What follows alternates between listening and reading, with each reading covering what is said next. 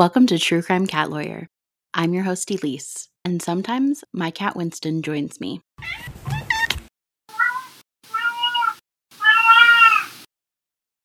This podcast contains content of a graphic nature that might not be suitable for all listeners, including descriptions of violence, sexual assault, and crimes against animals and children. Listener discretion is advised. Hello, and welcome back to True Crime Cat Lawyer. We've reached the end of Season three, which means Winston and I will be taking a short break to prepare for Season four. But don't worry, we'll be back on December first with a brand new season of cases, including a special collaboration episode with a fellow Pacific Northwest podcast, so stay tuned for that. Even though we're taking a break from our main episodes, we're still going to be covering the trial in Manny Ellis' death. Our coverage of this case will likely take us through the end of twenty twenty-three. One last thing before we get into today's episode. We're just ten Apple reviews away from our goal of one hundred. When we hit one hundred Apple reviews, we'll be doing a giveaway. So if you haven't already, please go leave us a review. And don't forget, we'll also send you some stickers as a thank you. Okay, enough housekeeping. Let's get into today's episode. I struggled with some writer's block and indecision about what to cover for this episode. So I asked my husband what kinds of cases he wanted to hear, and he chose unsolved. So I went in search of an unsolved case and actually found two to share. The two cases I'll be covering today are the only unsolved murder cases in Port Orchard, Washington. Port Orchard is located thirteen miles from West Seattle with a population of almost sixteen thousand. Port Orchard is connected to Seattle and Vashon Island via Washington ferries, and it was named after the strait separating Bainbridge Island from the Kitsap Peninsula. The city is a popular tourist destination as it's a quote-unquote pleasant waterfront community. Because of the tight-knit small community feel of the city, the deaths I'm going to cover truly shocked the community and have left long-lasting impacts on the city and its residents. James Smith, aka Jimmy, was a friendly but kind of quiet man who graduated from South Kitsap High School in nineteen fifty. After high school, Jimmy became actively involved in local youth programs, including becoming the coach of the Sheriff's Babe Ruth League baseball team.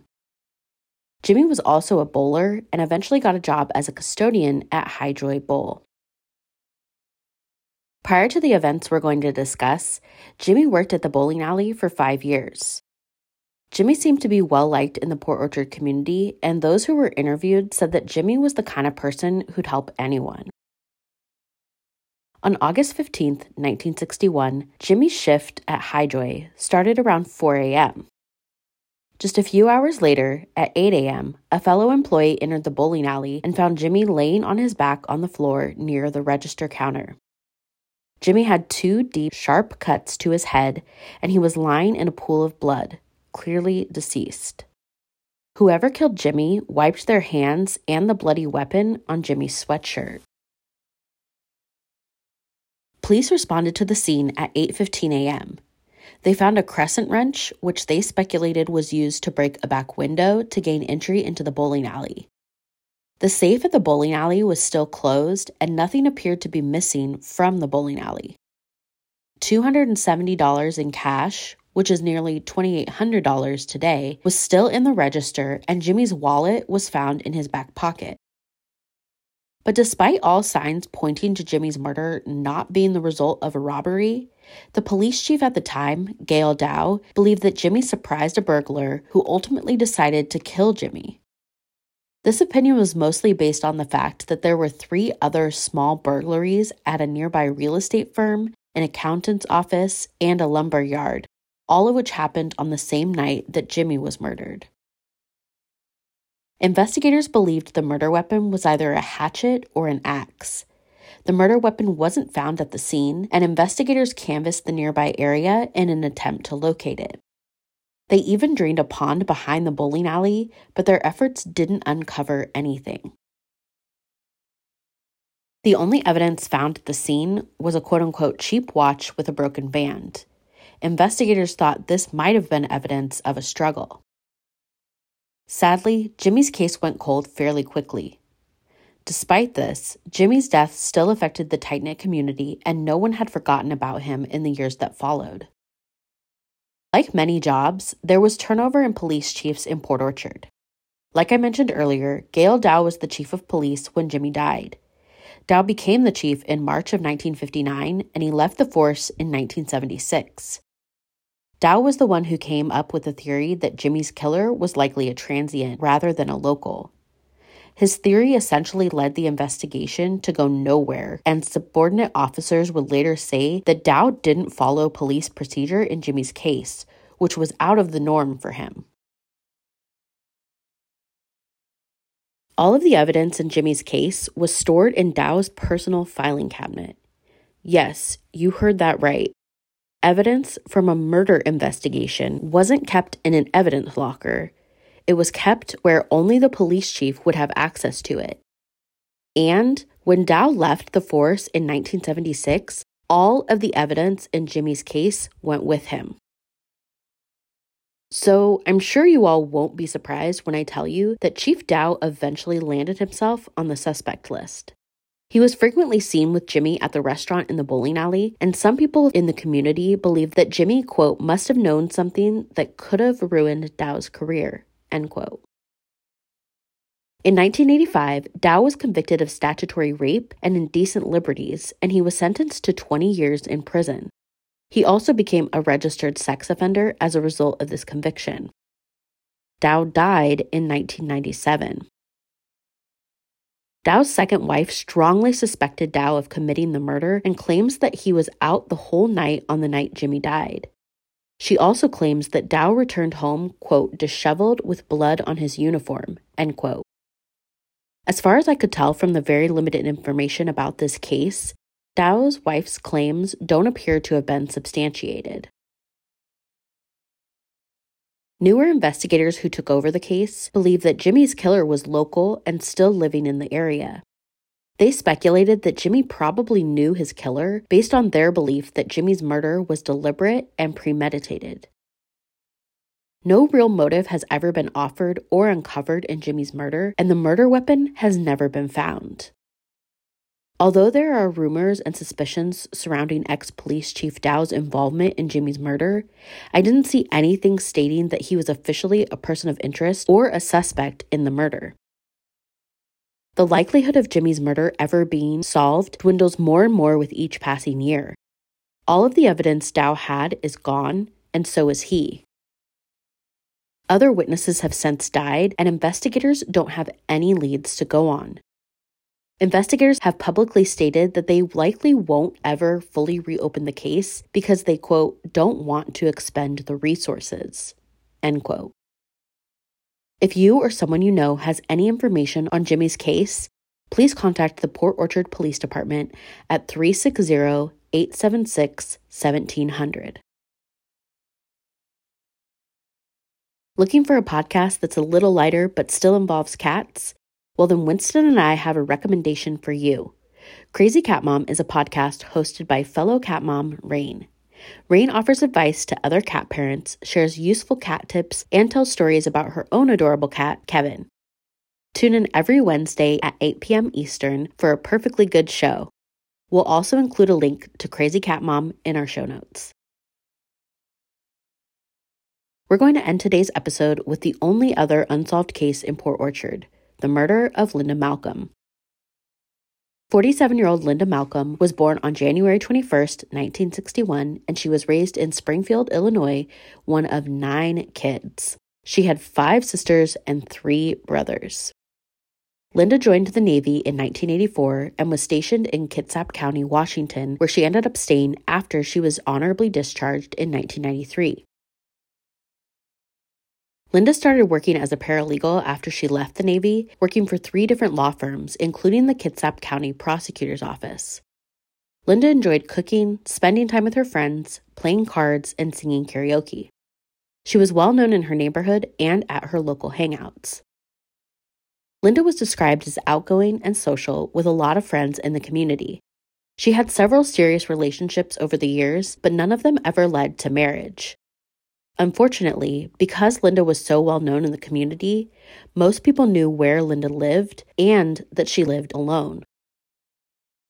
At the time of her death, Linda was technically unemployed, but she was getting ready to move to a new apartment and start a new job in Belfair at the Social Security Administration. The move was supposed to happen on May first, two thousand eight, because the house that Linda was renting was actually going to be torn down on May fifteenth. But sadly, Linda died the day before the move. At three fifty-eight a.m. on April thirtieth, two thousand eight, a call came in to nine one one. One of Linda's neighbors had called to report that Linda's home was completely engulfed in flames. Before the fire department arrived, two of Linda's neighbors tried to get into Linda's house because they thought she was potentially inside the burning house. Unfortunately, neither of them could get inside the house because of all the flames. First responders got to Linda's house at four twenty-one a.m., and the fire was put out by five oh three a.m. Once the fire was put out, investigators found Linda's charred body in the master bedroom. An autopsy was performed the day after the murder. The coroner described the murder as quote-unquote brutal overkill. Linda had been stabbed up to eighteen times, and any one of those stab wounds could have been fatal. Based on the low carboxyhemoglobin level in Linda's blood, the coroner determined that Linda was dead before the fire started. He placed the time of death sometime between two twenty p.m. on April twenty-ninth and three fifty a.m. on April thirtieth. Investigators determined that the fire started in the front of the home in either the living room or the kitchen. Linda's bedroom was at the back of the house, and police believed that the fire was set intentionally to cover up the murder. As part of their investigation, police started diving into Linda's life.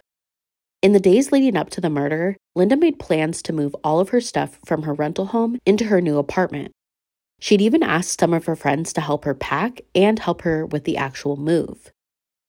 Strangely, the day before she died, Linda sent an email to her sisters saying that she found a new job in Bremerton. This isn't the same town as Belfair. In fact, they're about nineteen minutes away from each other, and both cities were less than twenty minutes from Port Orchard. So I'm not really sure what to make of this email. It's possible that Linda got the two cities mixed up, or that she meant Bremerton all along because it's a much bigger city than Belfair. Either way, it was something investigators took note of. A few years before the murder in two thousand five, Linda was arrested on drug charges. This led to her being fired from the prosecutor's office. These charges were dropped three months later because of warrant issues. Linda's last known purchase on her debit card was at Safeway for one hundred sixteen dollars and fifty-two cents on April twenty-ninth at two sixteen p.m. This couldn't be confirmed, but it's possible that Linda spoke to one of her friends on the night she was murdered. Linda was also dating online at the time of her death, so investigators explored that lead too. There was no evidence of forced entry into Linda's home, and police don't believe that the crime was random.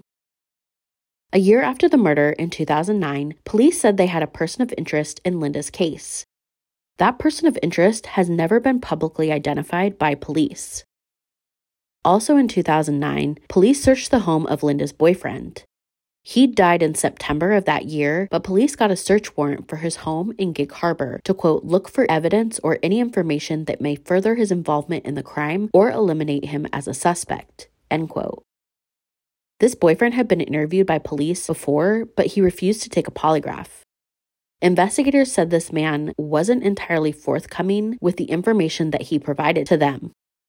According to what I read, it appears that the man died of natural causes, but it's unclear if Linda's boyfriend was the same person of interest that police identified in two thousand nine. Police claim that they have quote-unquote lots of persons of interest and that no one has been eliminated as a person of interest. They further clarified in twenty sixteen that they have at least six persons of interest, but no suspects. American Military University started an independent investigation into Linda's murder after being contacted by Linda's nephew in twenty twenty-three. They've covered Linda's case extensively on their podcast, Break the Case, which we'll link in our show notes. The investigators from the podcast spoke to some local witnesses, a couple who delivered newspapers to Linda on a daily basis. The couple delivered Linda's paper to her house at three forty-five a.m. on the morning of Linda's murder.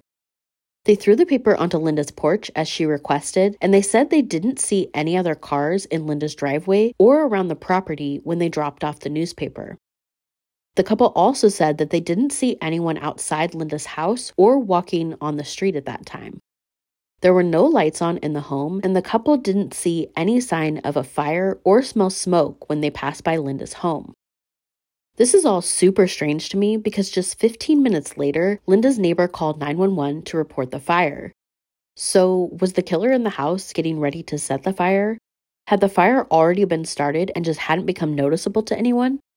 I truly don't know what to make of these witnesses, but they appear to be credible and seemingly have no reason to lie about anything. The Port Orchard Police Department, Washington Attorney General's Office, and the F B I are all collaborating on the case. The A G's office even received a federal grant from the Department of Justice to use in this investigation. On October twenty-second, twenty twenty-three, just a few weeks ago, investigators told the hosts of the podcast that they've received the results of advanced forensic testing. Although they wouldn't share any specific information beyond that, they did say that this new forensic testing generated new leads for them to follow up on. According to the podcast hosts and investigators in the case, Linda's case is open and very active. They all believe that Linda's case can and will be solved. There's a five thousand two hundred fifty dollars reward being offered in the case. If you have any information to share, please contact the tip line at three six zero, eight seven six, one seven zero zero or email tips at justice for linda dot com. That's tips at justice, the number four, linda dot com. Thank you for listening to today's episode. Please subscribe and leave a review if you like the show. You can email case suggestions or comments to truecrimecatlawyer at gmail dot com. The links for our social media pages are included in the show notes. And if you want more content, head over to Patreon to join one of our available tiers. Finally, if you're interested in learning more about my co-host, you can check out her Instagram at Winston the Cat P D X. Thanks again for listening and stay tuned for our next episode.